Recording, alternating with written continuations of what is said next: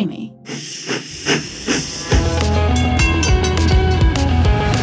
Στο δίπλα βαγόνι με την Άννα Μπαλάν.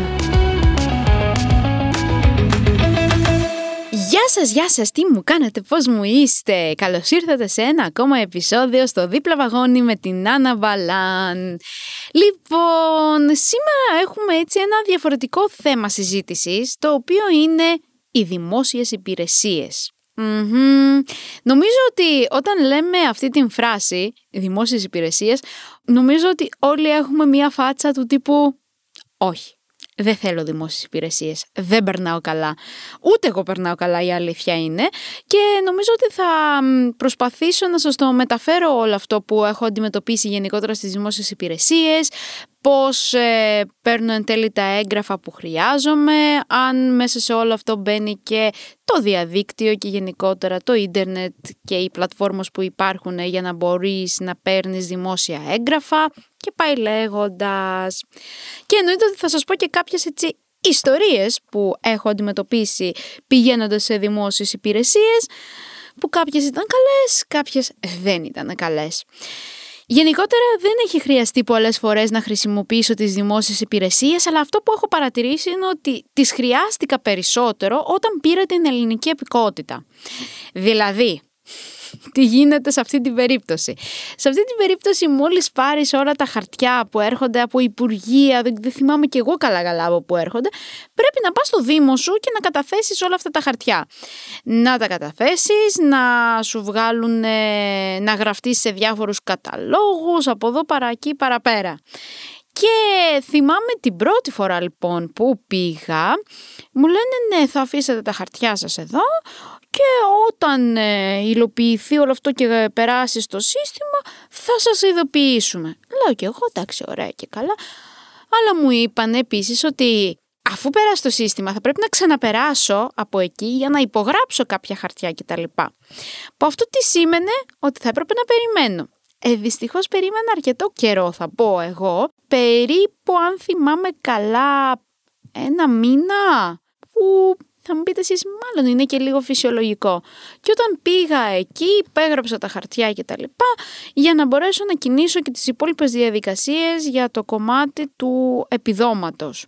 Γενικότερα, κάποιες φορές που έχει χρειαστεί να πάω να βγάλω κάποια χαρτιά από δημόσιες υπηρεσίες, ε, νιώθω ότι οι υπάλληλοι κάποιες φορές δεν έχουν τη διάθεση να σε εξυπηρετήσουν.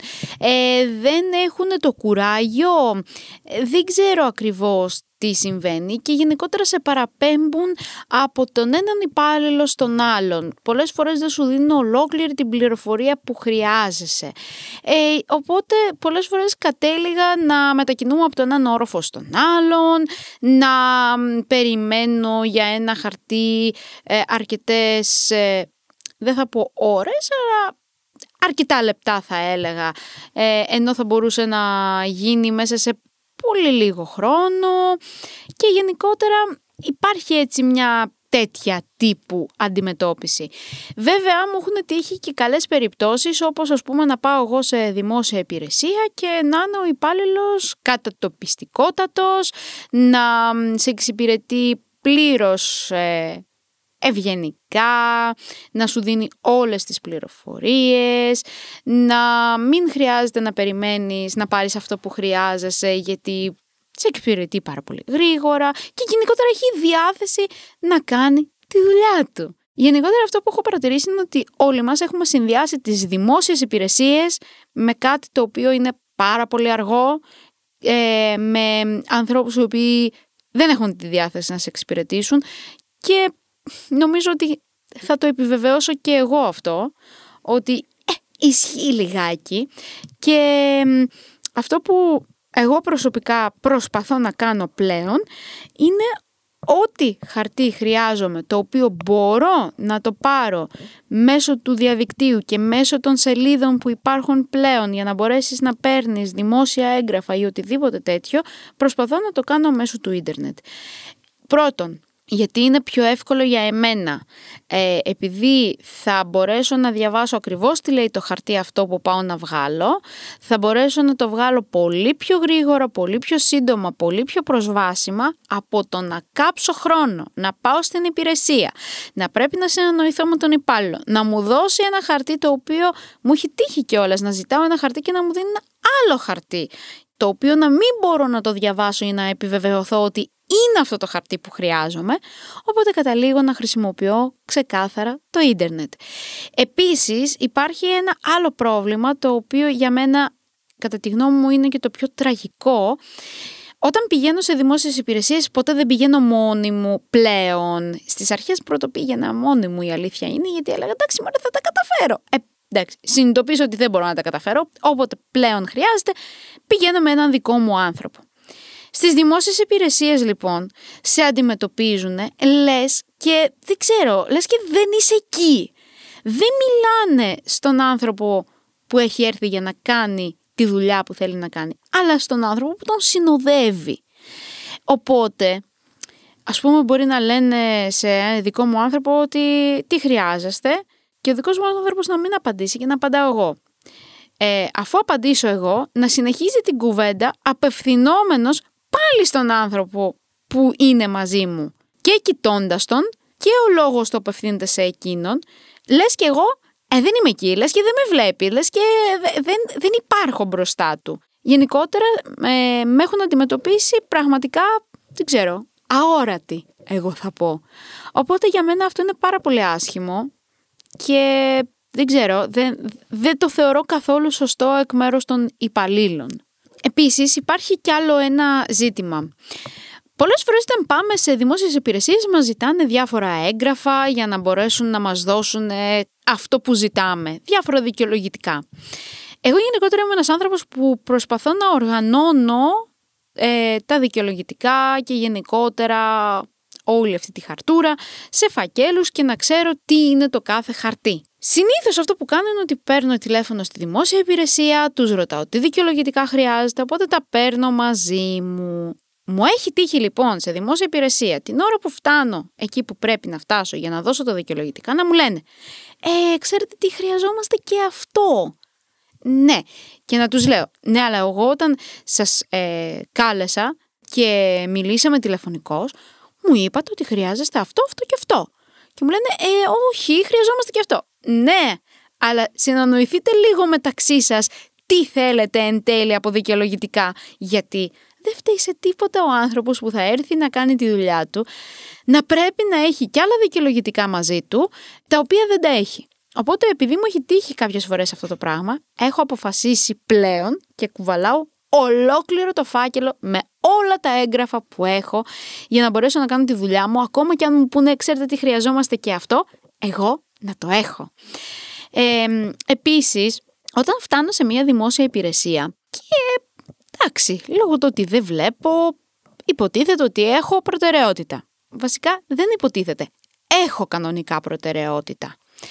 Οπότε, επειδή γνωρίζω ότι έχω προτεραιότητα, προσπερνάω όλο τον κόσμο και πηγαίνω στον Κισέ που είναι να με εξυπηρετήσει ο χι υπάλληλος.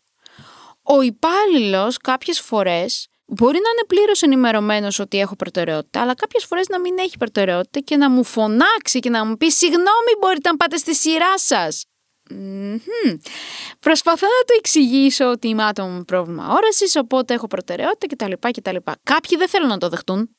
Οπότε αυτό που κάνουν είναι σε φάση: Όχι, θα περιμένετε τη σειρά σας. Σε αυτή την περίπτωση δεν μπορώ να κάνω κάτι γιατί πραγματικά δεν έχω καμία διάθεση να τσακώνομαι και να υπάρχει ένταση μέσα στο χώρο. Οπότε ναι, θα πάω να περιμένω τη σειρά μου. Βέβαια, οι άνθρωποι οι οποίοι είναι εκεί και περιμένουν να εξυπηρετηθούν κι αυτοί, παίρνουν πολλές φορές το μέρος μου. Βέβαια, μου έχει τύχει κιόλας ο υπάλληλος να μου λέει περάστε και άλλοι συνάνθρωποι μου που είναι εκεί να αντιδράνε πάρα πολύ άσχημα, του τύπου ότι και εμείς περιμένουμε, είμαστε δύο ώρες εδώ πέρα και γιατί η κοπέλα να περάσει και αυτό και εκείνο και το άλλο. Και γενικότερα ε, υπάρχει μια περίεργη φάση, δηλαδή δεν είναι ότι α, θα σε εξυπηρετήσουν 100% και θα δεχτούν να περάσεις μπροστά. Ε, δεν είναι ότι όλοι οι συνάνθρωποι θα δεχτούν να περάσεις μπροστά. Κάποιοι θα σε υποστηρίξουν, κάποιοι θα διαφωνήσουν, κάποιοι μπορεί να σε βρίσουν κιόλας. Και το χειρότερο είναι ότι μπορεί να βρίσουν και το σκύλο σου, γιατί έχεις πάει με το σκύλο οδηγό σου για να μπεις στην υπηρεσία και να παθαίνουν εγκεφαλικά επειδή μπήκες με το σκύλο και να αρχίζουν να ορίονται και κυρίως μεγάλης ηλικίας δυστυχώς. Ε, οπότε προσπαθώ να κρατώ την ψυχραιμία μου, αλλά δεν είναι εύκολο πολλές φορές, γι' αυτό κιόλας έχω καταλήξει να λέω όχι, τέλος, θα τα κάνω όλα από το κινητό μου, όλα από τον υπολογιστή μου. Και όταν βρίσκω τα σκούρα, τότε θα πηγαίνω στο, στη δημόσια υπηρεσία που θέλω να εξυπηρετηθώ. Λοιπόν, κλείνοντας αυτό το επεισόδιο θα ήθελα να κάνω έτσι μια μικρή πρόταση γενικότερα. Η πρόταση που θα έκανα εγώ προσωπικά στις δημόσιες υπηρεσίες είναι πρώτα απ' όλα να ενημερωθούν και να μάθουν ότι τα άτομα με αναπηρία, με οποιαδήποτε αναπηρία, οι άνθρωποι οι οποίοι είναι ηλικιωμένοι καθώς και νομίζω γονείς με μωράκια επιτρέπονται να προσπεράσουν αυτή την τεράστια ουρά και να πάνε μπροστά για να εξυπηρετηθούν πολύ πιο γρήγορα. Ε, καλό θα είναι να το γνωρίζουν. Μη σου πω ότι θα έπρεπε να το βάλουν και κάπου κολλημένο σε χαρτί ώστε να μπορεί να το διαβάσει οποιοδήποτε. Καθώς και αυτό που θα πρότεινα είναι ότι όταν δίνετε ε, κάποιες οδηγίες ή πληροφορίες τηλεφωνικά ενώ ξέρετε ότι θα έρθει αυτός ο άνθρωπος σε αυτή την υπηρεσία, να του δίνετε σωστές απαντήσεις και όχι «Α, χρειάζεται αυτά τα δικαιολογητικά» και πηγαίνοντας εκεί σου λένε «Α, χρειαζόμαστε και αυτά τα δικαιολογητικά». Καλό είναι να γνωρίζουμε ακριβώς τι χρειάζεται ο άνθρωπος ο οποίος θα έρθει εκεί για να μπορέσει να εξυπηρετηθεί πλήρως και ακόμα και το να μπορέσουν να συνοδέψουν για παράδειγμα έναν τυφλό μέσα στο χώρο αν έρθει ας πούμε μόνος του καλό είναι να μπορούν να το συνοδέψουν σε περίπτωση που χρειάζεται, ας πούμε, από τον πρώτο όροφο να πάει στον πέμπτο και να βρει το τάδε γραφείο. Ε, παιδιά, δεν είναι εύκολο να μετακινηθείς σε έναν χώρο ο οποίος δεν ξέρεις και απ' έξω από τα γραφεία γράφει νούμερα, γράμματα και δεν ξέρω κι εγώ τι και ο τυφλός δεν μπορεί να το βρει. Οπότε καλό είναι να μπορέσετε να μπείτε στη διαδικασία, να μπορείτε να εξυπηρετήσετε για παράδειγμα έναν τυφλό εύκολα, γρήγορα και με ασφάλεια και να ξέρετε ότι ο σκύλος οδηγός επιτρέπεται και στις δημόσιες υπηρεσίες, φυσικά. Κάπου εδώ λοιπόν θα κλείσουμε αυτό το επεισόδιο. Ελπίζω να περάσατε όμορφα, ελπίζω να σας φώτισα λιγάκι με αυτές τις ε, εμπειρίες μου. Ναι, Εντάξει, OK. Okay.